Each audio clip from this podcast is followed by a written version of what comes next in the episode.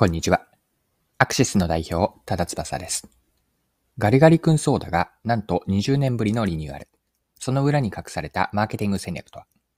今回はマーケティングを成功させるために、お客さん目線になる3つのポイントをガリガリ君の事例から解説していきます。ビジネスにも活かせるヒント、内容をお届ければ嬉しいと思っています。よかったら最後までぜひお付き合いください。よろしくお願いします。赤城乳業の国民的アイスともいえるガリガリ君の定番商品、ガリガリ君アイスが約20年ぶりにリニューアルをされました。リニューアルの背景から見ていきたいんですが、このリニューアルのきっかけは赤城乳業が実施した消費者調査からでした。赤城乳業の素材や製法へのこだわりが利用者に、消費者に伝わっていないと、そんなところが判明したんです。こちらについては、日経クロストレンドの記事で詳しく出ていたので、記事から一部抜粋をして読んでいきますね。きっかけはお客様の声にショックを受けたからなんです。赤城乳業のマーケティング部課長の岡本氏はリニューアルに踏み切った理由をこう語る。岡本氏がショックを受けたのは、2022年6月に実施したガリガリ君の消費者調査で出てきた声だ。赤城乳業は不定期に消費者の生の声を徹底的に聞くインタビュー調査を実施している。今回のガリガリ君を対象にした調査では、以前と同様に夏、仕事終わり、お風呂上がりのクールダウンやリフレッシュに最適。寝る前に食べても甘ったるくならずに寝られる。キャラクターが目立ち、商品がわかりやすい。いろんな味があって楽しめるといったポジティブな意見が並んだ。だが、岡本氏は選ぶ理由としてあるキーワードが、岡岡本氏は選ぶ理由としてあるキーワードが出ていないことに違和感を覚えた。それが素材や製法へのこだわり方だ。商品への理解というか、深い回答がなかったんですよね。岡本氏は当時を振り返ってそう言う。そこで調査の途中にもかかわらず、質問項目を変更。ガリガリ君は味のついた氷を削って固めていると思いますか？と聞いたところ、半数以上がイエスと答えた。岡本氏にとってこれはとても想定外な結果だという。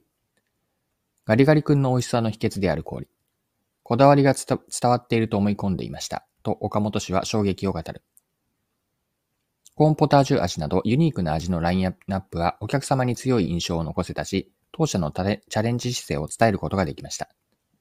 でも楽しんでもらいたいあまり面白いに振り切りすぎてしまって、当社の大事なことが伝わっていなかったのかもしれません。岡本氏はこう語る。そこで思い切って土定番味のリニューアルを決意したのだ。以上が日経クロストレンドの2023年3月24日の記事からの引用です。リニューアル後のガリガリ君ソーダ味は今まで以上に氷の存在があるガリガリ君のアイスになったんです。まあ、こだわりとそこに提供価値を見出していったという話なんですが、この部分はですね、また先ほどの記事一部抜粋をしてみますね。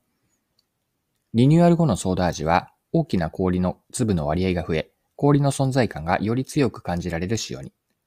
食べてみるとその違いは歴然。今までよりもガリガリ、ゴリゴリとした氷の粒感を堪能できる。そしてパッケージにも氷へのこだわりを訴求するキーワードを載せ、デザインも氷を強く打ち出したものにした。はい。以上が記事です。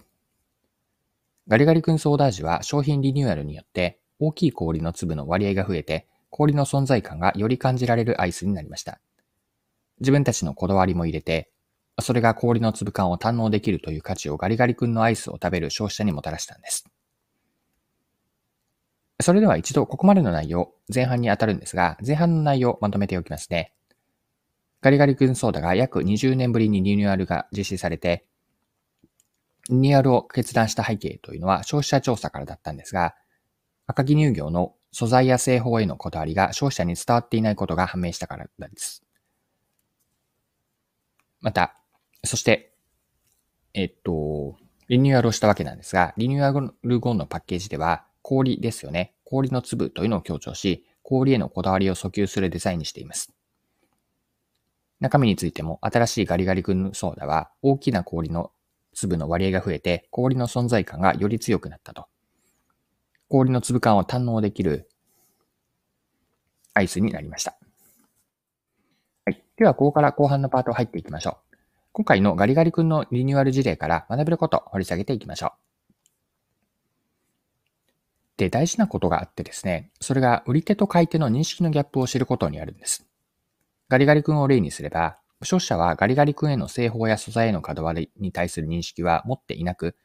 消費者の印象として強かったのはアジアキャラクターだったんです。しかし、赤城乳業は氷の製法にこだわりを一方で持っていたんですよね。と買い手の認識、ここにギャップがこのようにあったわけです。お客さん目線になることの本来というのは、お客さんが見ている光景と同じものを自分たちもお客さんの側に立って見ようとする行為や姿勢。これがお客さんに目線になることの本質、本来だと思うんです。お客さんが自社商品やカテゴリーをどう見ているのか、どう捉えているかを理解することが大切であると。で、ガリガリ君の事例からの学びの二つ目を挙げておくと、自分たちの原点であったり、創業者の思いを理解し、時々でもいいので、その原点に立ち返る重要性なんです。企業の歴史とか創業者の思いを再確認することでブレない軸が中心に通って一貫性のある判断とか実行ができるんです。赤城乳業の例では氷が同社の原点であって氷の製法に対する、まあ、絶対の自信を持っていたんですよね。自分たちのこだわりを理解し商品やサービスの中心に据えることが大事なんです。で、自社のこだわりを単に打ち出すだけではなく、お客さんにとっての価値に転換すること、これが大事になるんです。まあこだわりをお客さんの価値に転換すると。お客さんによっては、状況によって、売り手のこだわりを押し付けられると、ありがた迷惑にもなってしまいかねないんです。こだわりをお客さんの文脈に合わせて意味付けをすることが必要になります。ガリガリ君の例では、氷の粒を作る精度への赤城乳業にはこだわりがあって、まあ、どこにも分けない自負があったんです。リニューアルでは、大きな氷の粒の割合を増やして、今までよりも、それによって氷の粒感を堪能できるガリガリ君にリニューアルができました。これによって他のアイスにはないガリガリ君ソーダに、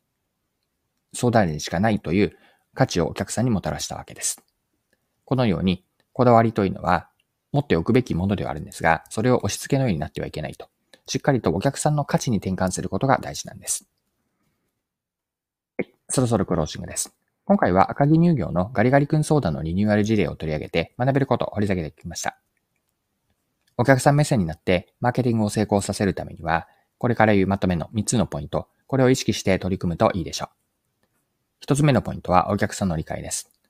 お客さん目線になるとは、お客さんが自社の商品であったり、カテゴリー全体ですかね。それらをどういうふうに見ているのか、どう捉えているのかをお客さんの側に立って、お客さんと同じ光景を見るようにして理解する。これがお客さん理解です。二つ目のポイントは原点を知ること。原点というのは企業の歴史とか創業者の思いを理解することによって自分たちの原点であったり、こうブレない軸のようなものですね。これをしっかりと通して一貫性のある、それによって軸を作る、原点を知ることによって一貫性のある判断とか、まあ、実行、実施ができます。そしてその原点から来るこだわりのようなもの、これをお客さんの価値に転換すること。これが3つ目のポイントです。自社のこだわりをお客さんの文脈に合わせて意味付けをし、お客さんにとっての価値に転換することが大事なんです。お客さん視点になったマーケティングはビジネスを成長させ続けるためには欠かせない要素なんですよね。ここまで見てきた、学びとして見てきた今回のポイント、ぜひ、あの、意識していただければいいのかなと思っていて、ポイント活用してお客さんに選ばれ続けるマーケティングのぜひぜひ参考にしてみてください。はい。今回は以上です。最後までお付き合いいただきありがとうございました。それでは今日も素敵な一日にしていきましょう。